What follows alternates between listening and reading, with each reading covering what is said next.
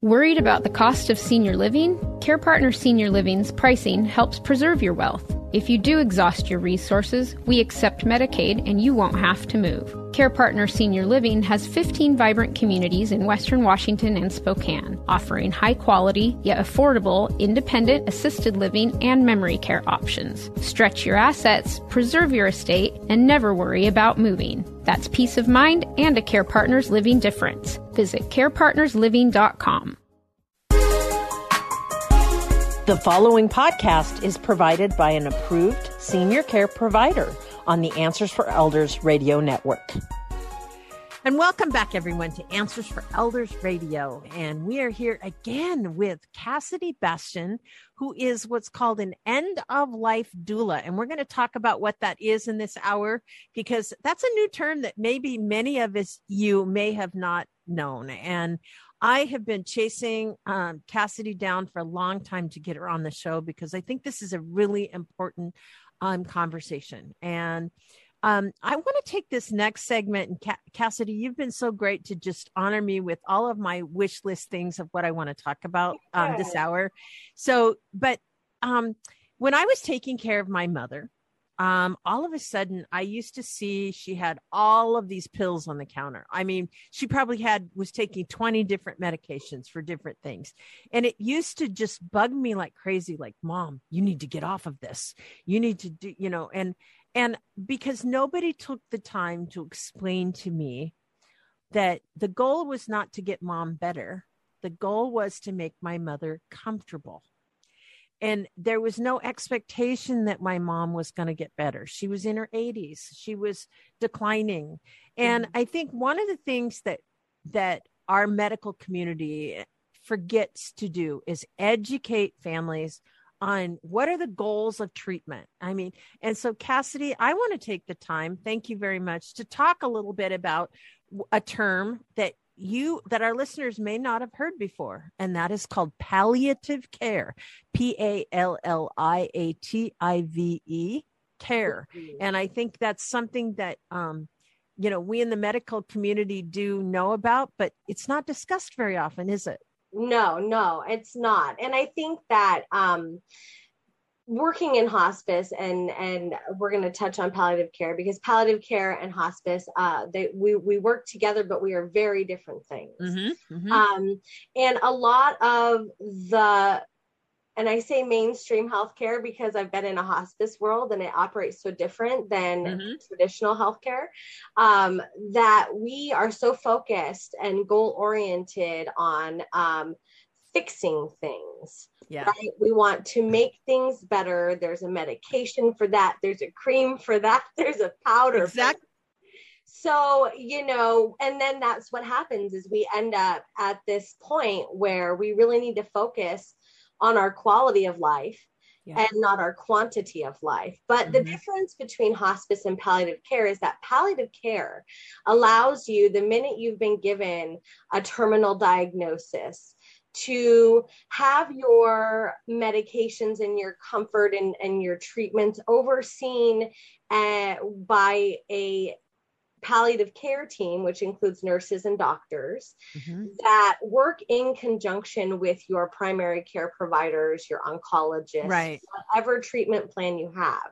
Mm-hmm. And it's basically uh, monitoring your comfort and how you're doing with these treatments mm-hmm. and allowing you to still fight if that's what you want to do. Yes. And um which which is great right? Because it allows people that hope that we can focus on our comfort and our quality mm-hmm. of life but we can t- still focus on um fighting whatever battle physical therapy Absolutely. All occupational therapy. Yeah. Maybe to rehabilitate things. mobility, maybe after a heart attack or something like that. Right, right, um, Maybe the heart is compromised, maybe congestive heart failure or something like that. But remember this it's like there's other things that you can work on. That's part of the process uh, yes. that we go through.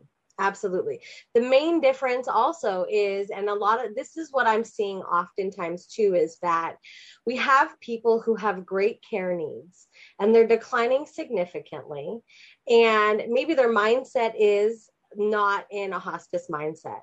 Right. Um, but they palliative care does not offer like a, a, certified nurse's aide to come out and provide no. anything. No. It doesn't provide for medical equipment or or medications. Doesn't provide for family counseling, where really hospice no. will work with the entire family. Exactly. So that's kind of the main difference mm-hmm. between hospice and palliative care. Is hospice, we are no longer pursuing life-saving treatments. No. And we are focusing on quality of life and comfort mm-hmm. at end of life. Whereas palliative mm-hmm. care kind of gives you that leeway to continue your your your treatments and and your your mm-hmm. fight. I say fight mm-hmm. because I really do feel like a lot of times people who are um, on palliative care when they really should be on hospice, it is because they have that overwhelming need to fight. And I do believe, yeah. I do believe people choose when they die. Oh, I they, do too. And and that's the thing that I think is the other thing. Now, here's another question for you. yes. Um, we have talked on the show before, and for those of our listeners that haven't heard it, there's a form called a POLST form. That's physician's order of life sustaining treatment. Um, right. It is a bright neon green form, and that comes out during the time of palliative care. Is that correct? Yep. And you know, it, it is absolutely, but I encourage every single person to think about what mm-hmm. they want for life sustaining treatment as uh-huh. soon as you're able. And so you can absolutely go to your doctor at any time you have a physical and say, I would mm-hmm. like to fill out a POLST with you. Mm-hmm. And, and why don't we explain to our listeners what is a POLST form? Right. So a, a POLST is a physician's order to sustain life. Mm-hmm. And these encompass things like CPR, uh, mm-hmm. vent- ventilators, uh, mm-hmm. tube feedings, things like And it's that. for in the home, basically for emergency um, to, it goes on usually on the refrigerator. On the refrigerator, right? Because emergency services are trained to go straight to that refrigerator and look for mm-hmm. that POLST because that green paper is really the green light that gives them the information that they need to mm-hmm. care for you the way that you want to be cared for. So right. if you haven't taken the time to do that, you really should and make sure that you know your families have a copy that your your people mm-hmm. have a copy of that that everybody knows right. and that's what end of life doulas do mm-hmm. yeah a lot of and that. here's the example to our listeners just on on a POLST form and i'm going to spend a little bit of time on this because sure. a POLST form basically EMTs are trained to use every single resource to sustain life. If you're laying motionless on the floor and unconscious and and you start to flatline, they will do everything they can, including break ribs to get you to re- resuscitate. If you do not want that, if you want to be able to go peacefully, this is why the POLST form exists. It will basically Absolutely. lay out what your wishes are. And certainly, if you're in a situation where you have compromised health, um, mm-hmm. um, this is something to look at. And it's a bright neon green form. And I will tell you, your doctor can explain to you all different types of things. But yeah. I always talk to families about that. Do you have that in place? Because Absolutely. that's something that there's a lot of people they're not notified about that form. Right and that's uh, you know and i want to say you know every single patient on hospice that comes on has to have a POLST form right mm-hmm. like and um but i i'm 36 years old and i marched into my my primary care physician last year and said, I have filled out my POLST and I would love you to sign it. And if you're going to be my primary care provider, you need to know what my wishes are. Mm-hmm, mm-hmm. And, um, and that is absolutely something that I would be more than happy to help anybody fill out, you know, you right. Can, you can because it is yeah. and there's different questions that you'll be put through because it may be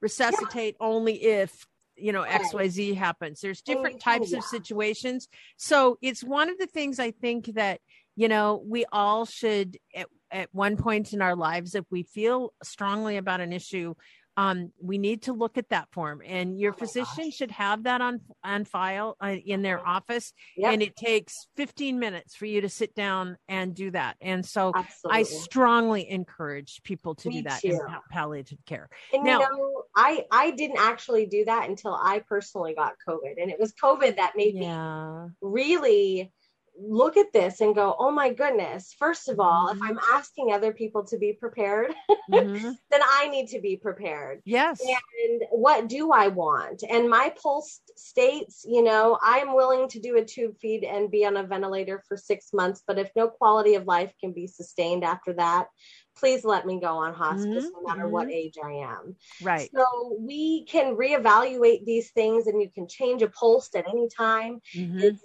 it's it can be updated and it should be updated at least every five years because mm-hmm. do it every year. So I agree. I need you guys. Yes. Need, people need and also, and also just you, if you don't remember the name POLST, just ask your doctor for the neon green form. Right.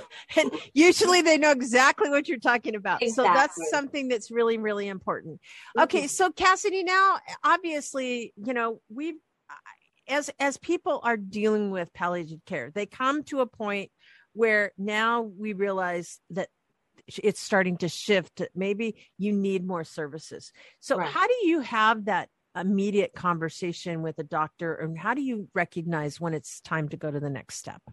Well, you know, I always think that having end of life conversations with your primary care provider, mm-hmm. even when you're well, is important because we would hope that all doctors are trained and experienced at knowing when it's mm-hmm. time to focus on end of life, right? Quality of life. But not every doctor has that mindset or that sure. education. So sure. I think that asking questions and getting those mm-hmm. those things done early is imperative. Yeah. But I also, you know, so I actually got to speak to the University of Washington palliative care students I want to say in 2019. And that was kind of what their question was What was your pearl for the palliative care yeah. students? And my pearl was my, and it was more a plea. Mm-hmm. Um, they are the gatekeepers to hospice. So yeah. they have to know when it is time and we have to be having real conversations as palliative care doctors mm-hmm. and palliative care clinicians about when it is time to focus on quality of life and fabulous treatments. And it really starts there on top of what we can do in the perfect for that. Perfect. So we're going to talk about hospice and transitioning into that in our next segment. So in the meantime, Cassidy, how do we reach you? You can find me at myendoflifenorthwest.com. You can find me on Facebook at My End of Life Northwest on Facebook. Uh, and you can, either my email, my contact information is all on those websites and on Facebook. So I encourage you to, to check out our Facebook uh, page. There's Caregivers also- Hub. And what's your other fit? The one is so I we actually did start uh, uh, my end of life Northwest Death and Dying support group. Perfect. Perfect. Yeah. Perfect. So, everyone, Cassidy will be right back right after this. We at Answers for Elders thank you for listening. Did you know that you can discover hundreds of podcasts in our library on senior care? So visit our website and discover our decision guides that will help you also navigate decision making. Find us at answersforelders.com. Are you overwhelmed looking for a senior living solution for yourself or a loved one? We at Care Partners Senior Living pride ourselves in helping seniors or their loved ones navigate the often new and confusing process of finding the right senior living option. Hi, I'm Colette with Care Partners. Care Partners Senior Living has 15 vibrant communities throughout Western Washington and Spokane, providing independent, assisted living, and memory care at extremely affordable pricing. And if you ever run out of funds and need to convert to Medicaid, you will never be asked to move. Being locally owned and close to our communities means Care Partners can provide you the personal assistance and education to find the right senior care solution, one that allows you to stretch your assets, preserve your estate, and stay active and safe, all while giving you the peace of mind that you never have to worry about moving. That's the Care Partners experience. Visit carepartnersliving.com. Hey everybody, Jared Sebestier, host of Retire Repurposed. This podcast is dedicated to help people transition into fulfilling and purposeful retirements. Retirement is a big life change. In fact, the two most dangerous years of a person's life are the year they were born and the year they retire. Few people can just flip the switch from working a career 30 or 40 plus years, retiring on Friday without methodical steps to living what we call a repurposed retirement. To listen now, search Retire Repurpose on your favorite podcast platform, Senior Resource, or Life Audio.